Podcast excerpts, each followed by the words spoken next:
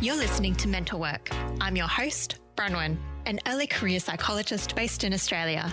And this is the podcast taking a closer look at the challenges faced by early career mental health professionals so they don't have to go it alone.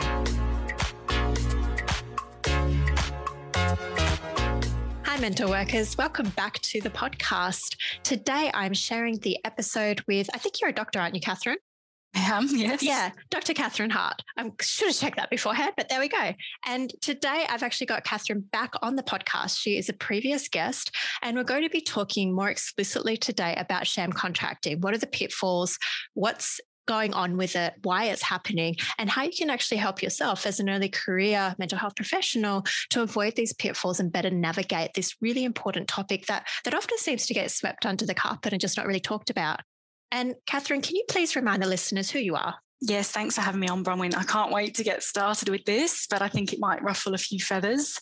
Um, I am a clinical psychologist and a business owner, and this is a topic that I feel very passionately about, very close to my heart. So, um, yeah, I really welcome the opportunity to talk a little bit more about this. Thank you. No worries, my pleasure. And if it ruffles a few feathers, I mean, that means we're touching on something important, right? I think it's really important, but I think it can also be a really sensitive issue, especially if you are employing people or you're contracting people.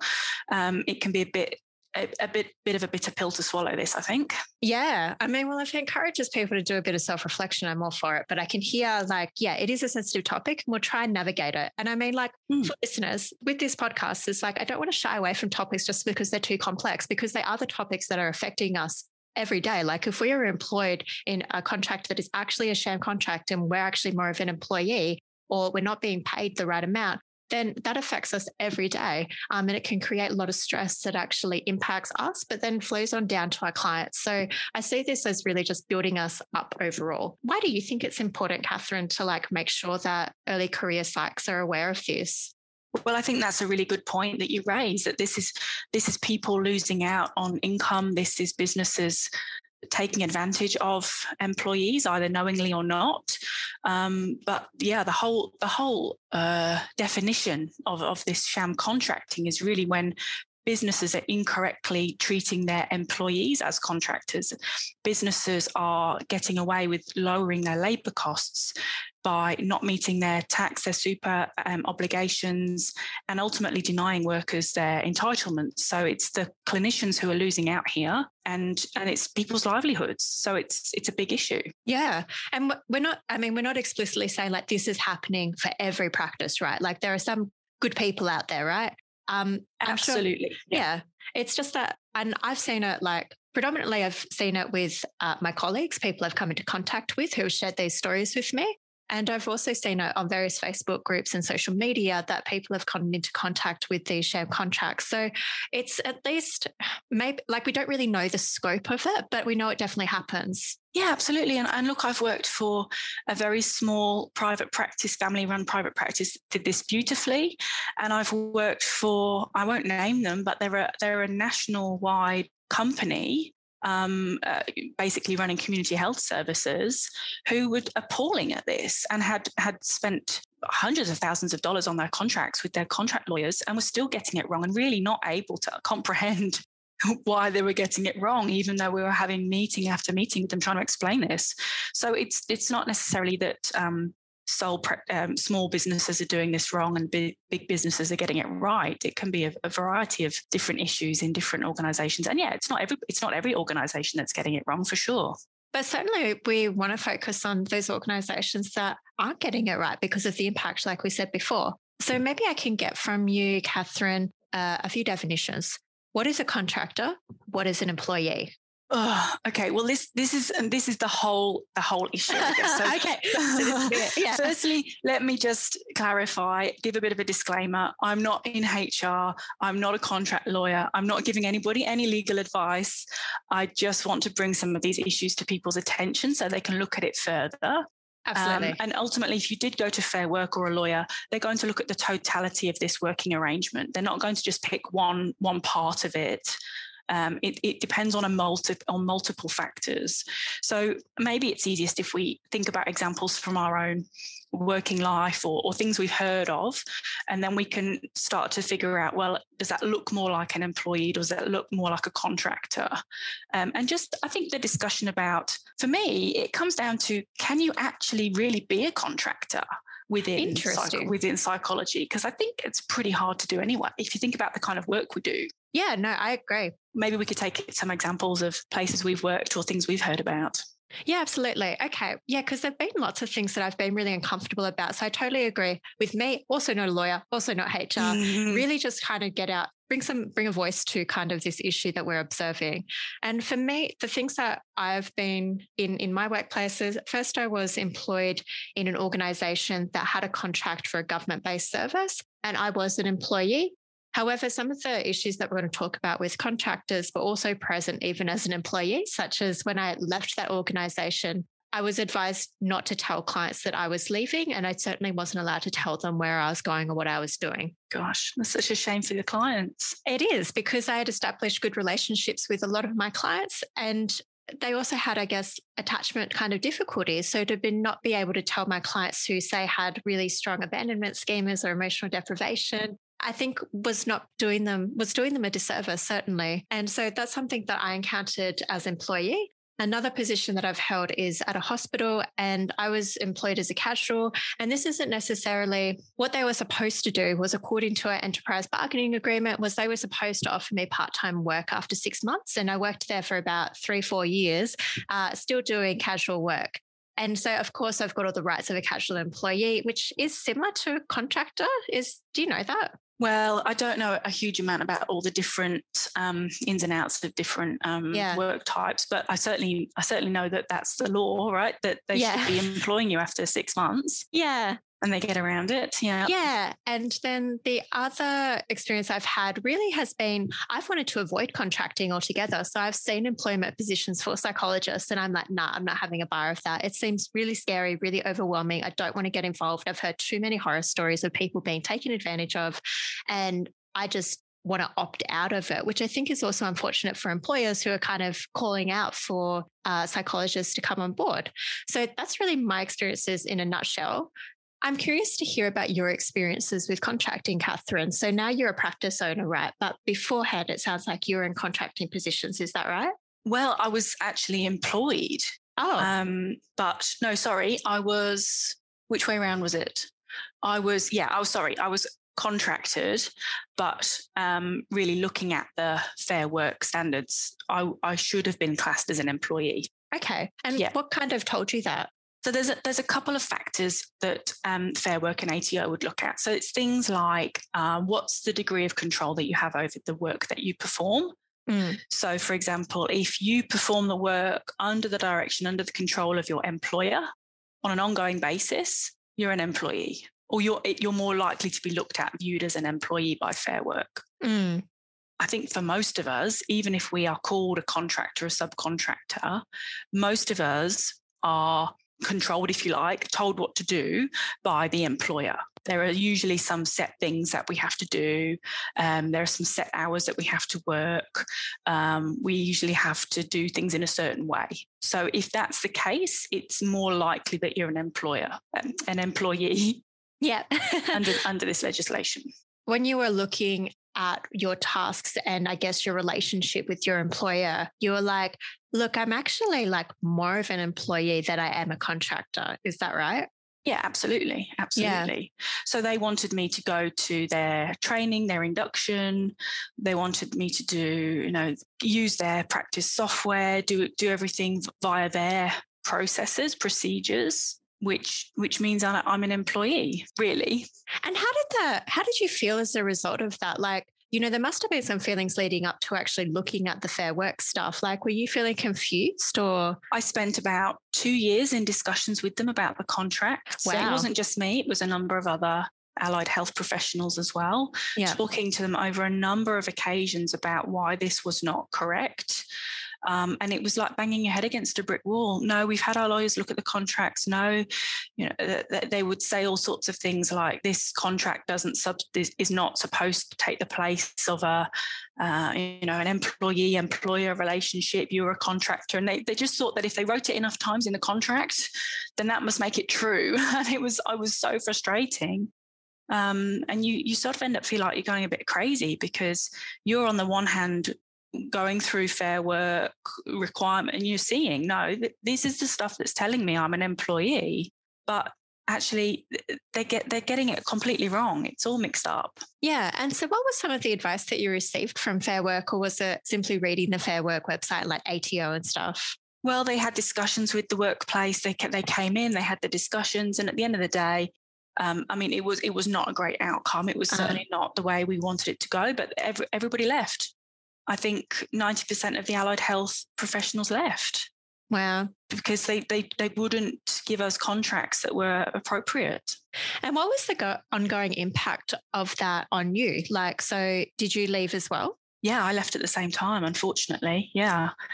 Well, it, it's things like you've mentioned. So that they'd say, well, the clients belong to us, the client notes belong to us. So they've got those all archived somewhere if there's a, a, subpoena, if there's a request for notes, if there's you know an ongoing you know work with a lot of work cover TAC clients, there's often requests for their notes. Um, I can't I can't access those. Theoretically, the client would go directly to the organisation and just get them. And now I might I might say this might have a detrimental impact on the client, for example, and I don't think they should be released. Or yes. I need to redact some of that information, or I need to go through and check what's what's well, I don't have any say in that it's all it's all done externally and that's again that's not right how does it feel for you when you think of that situation that a client like you know it might be detrimental to actually release that information but you actually have no power and it's awful isn't it it's awful thinking that you, I don't know what's going on. I don't know who they're releasing notes to, when they're releasing them. I don't even get notified. I had I had the example where there was a, there was actually a complaint made, um, and it was something ridiculous about um, you know they weren't they were they charged the wrong amount or something really petty, but I didn't get to find out about it until it had already been escalated and a whole hoo ha had been created because I was never told. It was straight to the organisation, and the organisation were dealing with it. So again, it just feels really underhand and secretive and, and pretty yuck, not knowing what's being done behind your back well, I'm interested to know like the the impact of you in the long term. So like I just I wonder whether it kind of damaged your trust in like employers or made you more on edge or more wary. I I would be really wary now going into an organization. I would be at least I'd know what to check for in my contract. Yeah. At least I'd yeah. know to be able to negotiate that straight off. Um, I, I understand the terminology better now, and I understand the way that sometimes organizations will try and get around it. So they'll say things like, yeah, this should not substitute. Uh, this is not um, demonstrating an employee employer relationship, for example, or um, you know, you can subcontract your work out and with our uh, with our consent. And you think, well, really, how many how many psychologists do you know that subcontract their work out? Mm. It's not actually what happens.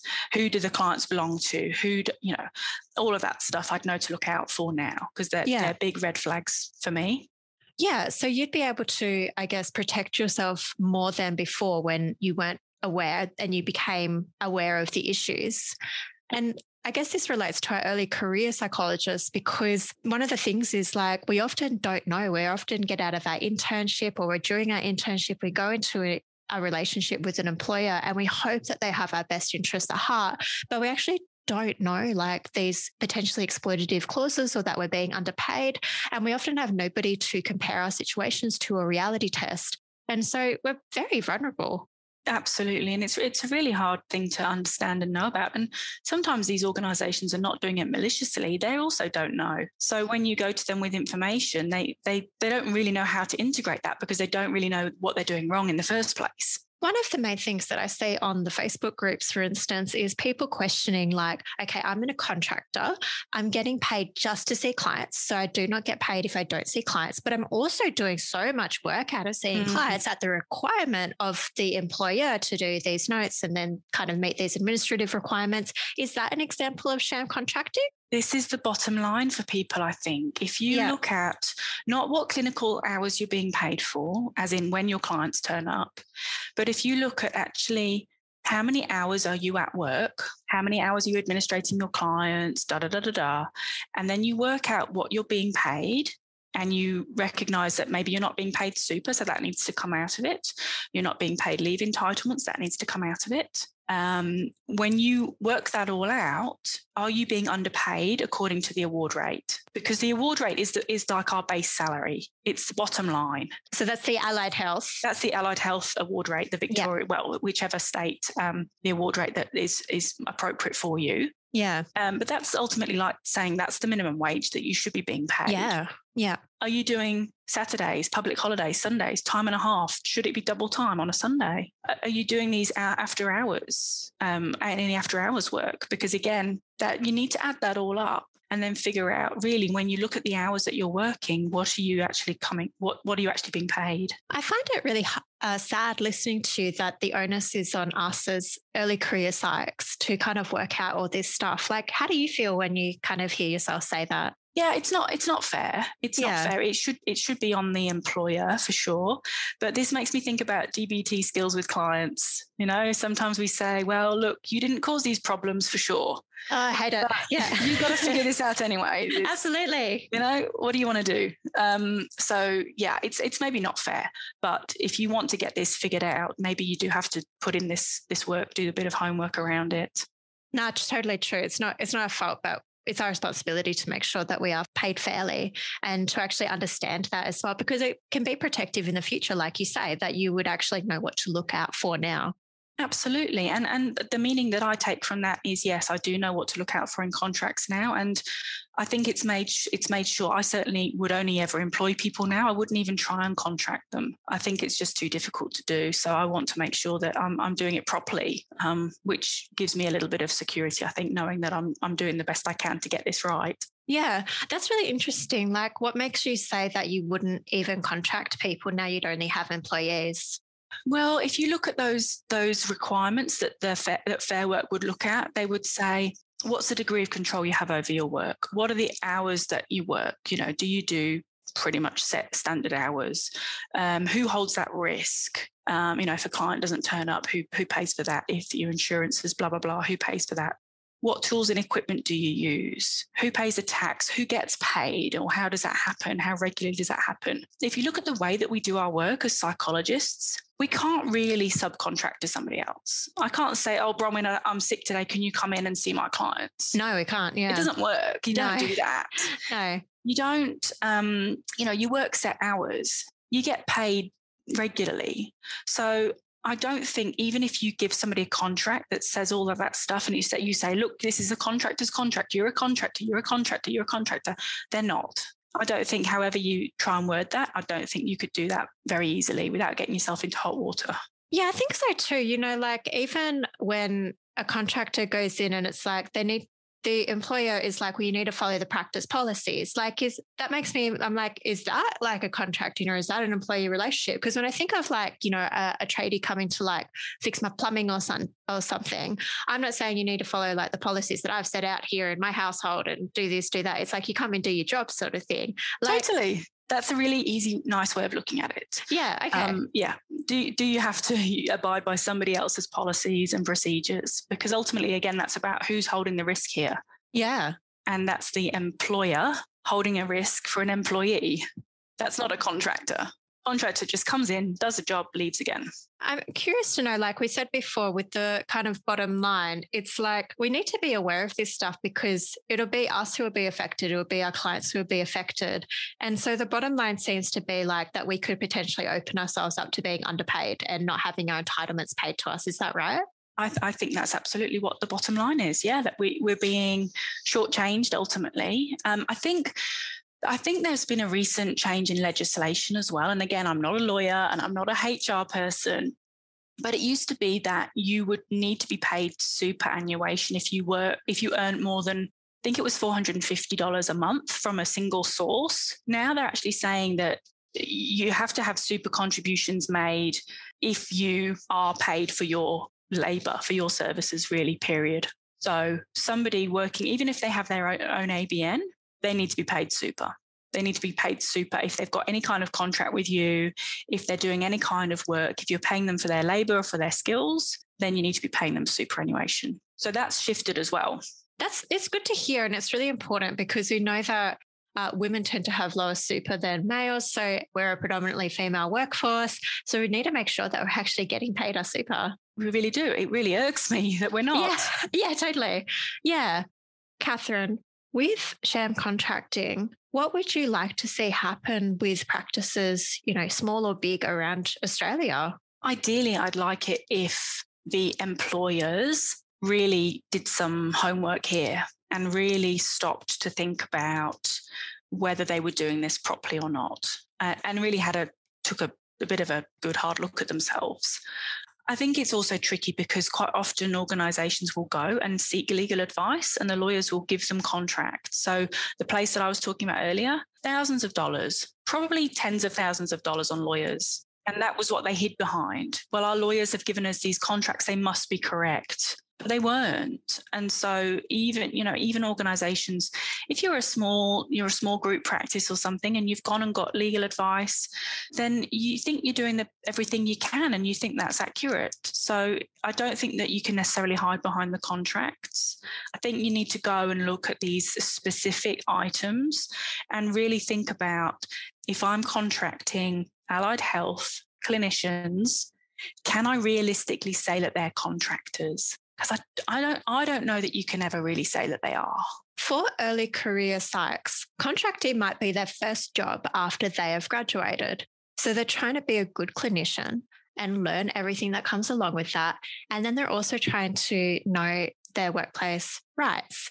How can early career psychs actually help themselves to avoid some of the pitfalls, like just to know that they're in a sham contract or not? Gosh, it makes me feel so sad as well because, like you yeah. say, this is such a big responsibility for for clinicians to to get their heads around, especially as a new grad or an early career clinician it's it's a lot to hold isn't it it's a lot of information I, I know we talked about this last time but i think knowledge is power again here I think do do your homework. Um, look at the Fair Work information. It's really clear.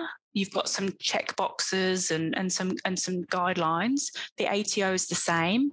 Um, and we can pop them all up. I'm sure you can pop them yeah, up on the yeah, podcast. There's some yeah. really great resources that are really clear about yes, we look at the totality of your contract, but if you check these, I don't know, six six items, well, it's pretty it's pretty certain that you're an employee employee. So do a bit of homework before you even sign a contract. Ideally, if you can, have a think about it. Compare it to the Fair Work um, guidelines. If you can, talk to your your potential employer about where you think that you, would like some you can make changes to your contract you can show it what? to your own lawyer yeah take, okay cool i wouldn't sign a contract until my lawyer had seen it i would take it to your own lawyer look through it and you can make changes to it you can go back to them and say hey i'm not happy with this bit can you change it Wow, I had no idea you could do that. This is really shocking to me.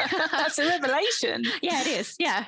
That's amazing. And remember, you've got you've got power in this dynamic too. That they they're going to want to employ you, right? Especially right now when there's a shortage of of mental health clinicians, they're going to want you in that in that job. So take your time. Know that you've got some power there as well to negotiate your contract. Um, compare it to the fair work stuff, um, and, and maybe talk to some some other maybe more experienced clinicians in the field. Talk to practice owners perhaps, or talk to people who you know are doing this in a way that you think is fair, come talk to me if you want. I'm more than happy to to help like i say i'm not a lawyer i'm not a hr specialist but i can i can help you to to look out for certain things in your contracting. That's really awesome. And I really appreciate that as well, that we do have power because as an early career psych, when I was in my first job, sometimes the impression I got when I was going for interviews, literally the interviewer would be like, oh, this is a hotly contested job. We've had loads of applicants. And you can kind of feel like, oh gosh, I just need mm. to give mm. into everything and I don't have any power here. And actually then you later discovered that, that it was false and that you were the only applicant.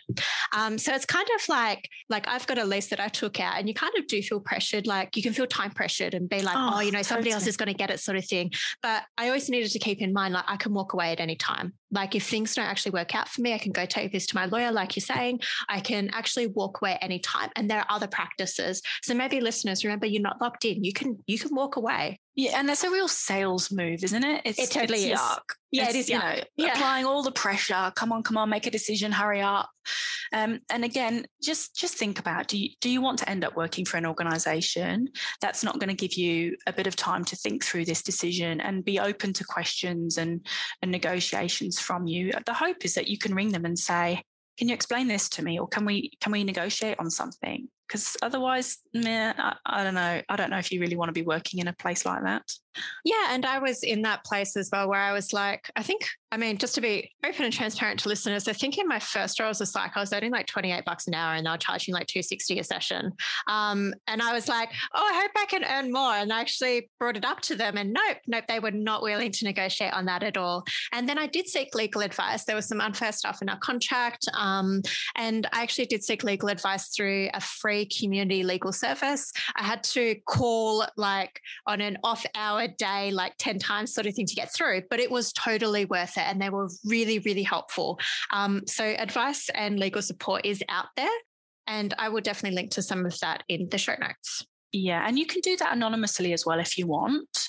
Um, you can do a, a sort of tip off, um, a phone call or a, fa- a sheet, um, a kind of a worksheet thing on the Fair Work website. If you are either scared or you don't want to rock the boat in the workplace, you can do that anonymously as well. And they'll come and check it out. Um, that they, they are going to start looking at organisations as a whole anyway. They're going to start coming through and and um, just auditing workplaces and checking that they're up to scratch. So this this might happen for you if you don't feel up to um, whistleblowing for you, for yourself right now, but um, I don't know how long that might take. Yeah, no, and I think that's really important. The people who I have met who have been in exploitative workplaces, like myself included, it took me about like nine to 12 months to actually write a, a seek review to kind of like be like, I wouldn't recommend this workplace. And I think it got rejected from Seek because it was too angry. But you know, it took it took 12 months just to do that because when we get out of these situations, we're burnt out, we are feeling so disempowered, we feel terrible, and we just want it to go away. And so being able to like do it anonymously, I think would have been hugely helpful for me because I did not know that. Yeah, and and you know, I, I still have I, I I don't want to really bandy around the, the word trauma, but I still have a lot of certainly anxiety when certain place names that people are mentioned Oh, because of Yeah. previous workplaces. yeah, and, totally. and how dodgy it was and how horrible. And um, yeah, it, I, I didn't want to touch it. And I know speaking to some of my other colleagues that had left, they all said, no, we don't want to rock the boat. We don't want to poke the bear again. We're, we're out. We, we're done. Because it was just so horrible being in the workplace. Absolutely. Um, but I guess like the positive is that if we do actually speak up just as much as we can, we could potentially make it a bit better for people who come after. So I know certainly sometimes when I see my previous employer come up because they do, because they hire early career psychs, because they love them, because they're cheap. And I see people do that. And I've kind of tempted to be like, look, if you want the real life version of what would be like if you work here, come message me. Yeah, for sure. Yeah. It's sad though, isn't it? It is um, sad. yeah, that's the hope that we can make this better for other people coming coming after us, really. Yeah. And so, like, I guess with an ethically led workplace where you are an employee, what would early careers like notice that would be different? Well, I think they would they would be an employee for a start. They they would be um, they would be paid their um, certainly at the award rate, if not above the award rate. So that's something that, for for example, we we make sure that we cover the award rate, but then plus extra, so that that is called an all inclusive contract. So that that means that if you do work after hours or you do want to work on a Saturday, it's covered Mm-hmm. and you don't have to faff about working out well how many hours did i work on a saturday and how much extra time do i need to get paid blah blah blah. It's all covered. So it means that you can be flexible with your hours. You can do what you want. So i, I would want a contract that was all inclusive. I would want a contract that had all my annual leave entitlements my sick leave entitlements um, mat leave entitlements whatever it might be carers leave. Superannuation was paid at the at the stipulated amount, um, that they had some kind of work cover understanding about, you know, that, that they needed to have work cover arrangements in place. Um, what else would I want to have? I think the rest of it probably is about being able to have those discussions with my potential employer about some of the contract. If there were anything, any questions that I had, just that they were open and flexible, that would be a good sign. Yeah, that's probably the, the main things. That would all be really good. And I guess the benefits, like, I think emotionally when I hear that, I'm like, oh, good, I can breathe easy. You know, I can go into work and do my job and I don't have to worry about any of this other stuff because I know that it's all covered rather than the stress of being a contractor and being like, hey, am I actually getting paid fairly? I'm doing like 20 hours overtime here. I'm not getting paid for any of it, just trying to meet these like requirements here. And I'm not getting paid any super. That would just be massively stressful for me and lead to burnout almost certainly it does leak into your client relationships too. Yeah. If you've got clients who are cancelling or not showing up, then it's pretty hard to not start getting resentful because you're, you're, sitting there, you're not getting paid, and and you, you're classed as a contractor, so tough. Yeah, not going to pay you if you're you're sitting in that room and nobody shows shows up. I think you can start getting a bit annoyed with your clients if yeah that kind of thing's happening, and you're getting stressed and you're not earning enough money. You're sitting around not doing anything. Mm. It's it's pretty stressful can't take a day off sick, even though you might have COVID or you might have a cold or something. Yeah, that's huge, which we really need. Like, because life is unpredictable and life doesn't stop because you're a clinician. We're still humans. So we really need to have that time off if we need it. And you want to feel free to have the integrity or to stand in your integrity, don't you? I've got a cough or a sore throat. I shouldn't go into work today. Oh, but I'm not going to get paid. So uh, maybe I'll just pretend I'm okay and go in. Well, that's yuck. Yeah, that is yuck. Yeah, absolutely. Catherine, I think we've had a good discussion so far about this, but I do want to check with you. Is there anything else that we haven't covered today that you think is really important for listeners to know? Do you think that your listeners would be clear on what makes a contractor versus what makes an employee or the types of things to look out for? No, I wouldn't know. Um, I still don't know. um, yeah, it would be really helpful to hear that or to know that. Like I've seen some tables that people have put on the Facebook, but it seems very, I know, general, like and non specific. But, you know, if you've got anything, yeah, Okay, so we could do a very quick run through of, okay. and again, Fair Work or a lawyer would look at the totality of your contract. So not not not one single item on here would say you're an employee. But if you think about your role as we go through these and you tick off a few, that's a pretty good sign that actually you're classed as a, an employee by Fair Work and the ATO. So it's things like um, what amount of control do you have over the work that's performed? Can you decide what work get, you carry out when you do it? Um, or is that governed pretty much by your employer? What are the hours that you work? Do you work pretty standard set hours? You know that you have to go in, you know, Monday to Monday to Wednesday, my hours nine till five, or not. If, if you've got set hours, again, more likely that you're you're an employee. What's the expectation of work? Um, again, it's it's an expectation perhaps that you turn up and that you've got an ongoing you know, an ongoing kind of relationship. You're you're there every week. Again, more likely that you're an employee. You can't just not turn up or go and do another job in between or various other things. Um, another big one is risk. So who who bears the risk, um, and that's often the financial risk um, or the responsibility. So, for example, if the clients don't turn up, whose responsibility is that? Again, if you're an, if you're um, an employee, then it's probably the business that holds that risk. If you're a contractor, it's more likely that it's your risk. You know, if a client doesn't turn up, you don't get paid. But, you know, again, it's complicated because as a contractor, even if you're sitting in an office and your client doesn't turn up, well, if you don't if you don't get paid, probably you're not paying the business. They might be getting a percentage of that or or some there might be some variation of that so actually they're not getting paid either so again gets a little bit murky about whose responsibility that is or whose risk that is it makes it makes sense. So I guess like the takeaways I'm hearing, I feel like this comes back to the knowledge is power. It's like knowledge is power, listeners. Like if you got this gut feeling that something is not right, check it out, educate yourself, and get further advice. That's kind of what I'm hearing. Absolutely, always, always the way. And like like we've already said, there's some really great resources out there which will give people some really clear guidelines. And if you read through the guidelines and you start to think, hmm, this sounds a bit like I'm probably an employee, speak to Fair Work, speak to a lawyer, um, speak to a HR representative if you if you know one, um, and get some advice from them, and they'll be able to really point you in the right direction. Yeah.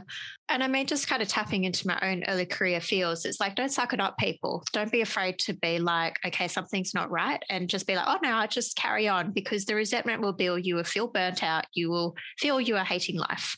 And that's kind of advice that I wish I'd given and taken myself when I was like in those early career stages. Yeah, for sure. And it's just not fair. No, it's not. It's not fair. and it's, it's not like, okay. We tend to love justice as well. And like, you know, we, we need to be fair to ourselves. Yeah, yeah. And if these people are doing it willingly, knowingly, well, that's really very I can't use a swear word, can I? But that's really bad. it's really bad. okay. I think I think that's a good place to end. That's really bad. Yeah, we'll end on that. Thank you, Catherine, for coming on and talking to us again about, but more specifically, more pointedly about this topic of sham contracting. It is something that we just hear about all the time. And I feel like, again, it's just something that's not really talked about. So I'm really glad that we could give a voice to today and hopefully spark some discussion about it's really unacceptable to actually not pay early career psychs adequately or anybody for that matter yeah anybody anybody really in this in this um, realm yeah it's not okay again i will post those resources in the show notes and I will also post a link just to Catherine's practice so that I think there was an offer. If I'm mistaken, we can cut this out. But there was an offer that if people wanted to contact you just to check out this stuff, that they could. I think I might regret that, but yes, uh, no, I, I think it's really important to have a discussion about it. So I'm happy. I'm happy to um, talk about it. Like I say, I can't give legal advice, but um, I'm really happy to just get the conversation going about it. I think that's massively helpful because, you know, one of the things we've touched on is that it's important to reality test and be like, we don't know what's up. So sometimes just being like, yeah, no, I think that's a red flag, I think could be massively helpful and for business owners too if if, if anybody wants to speak about this um, so that they they can start to really make adjustments then again i'm really happy to talk about it. I'm really happy to help people out if it's going to make um, positive changes in this in this area. Totally. Thank you so much catherine. I really appreciate it. Thanks bronwyn. No worries. And thank you listeners for listening. That's a wrap. And we will catch you next time Thanks for listening to Mental Work, the podcast for early career mental health professionals. If you're loving the show and don't want to miss an episode, press subscribe on your podcast listening app. And if you enjoyed this episode or any of our previous ones, leave us a rating and review on iTunes and Spotify. What topics would you enjoy hearing us talk about on the show? We'd love to hear from you. Email us your suggestions at mentalworkpodcast at gmail.com. Have a good one and see you next time.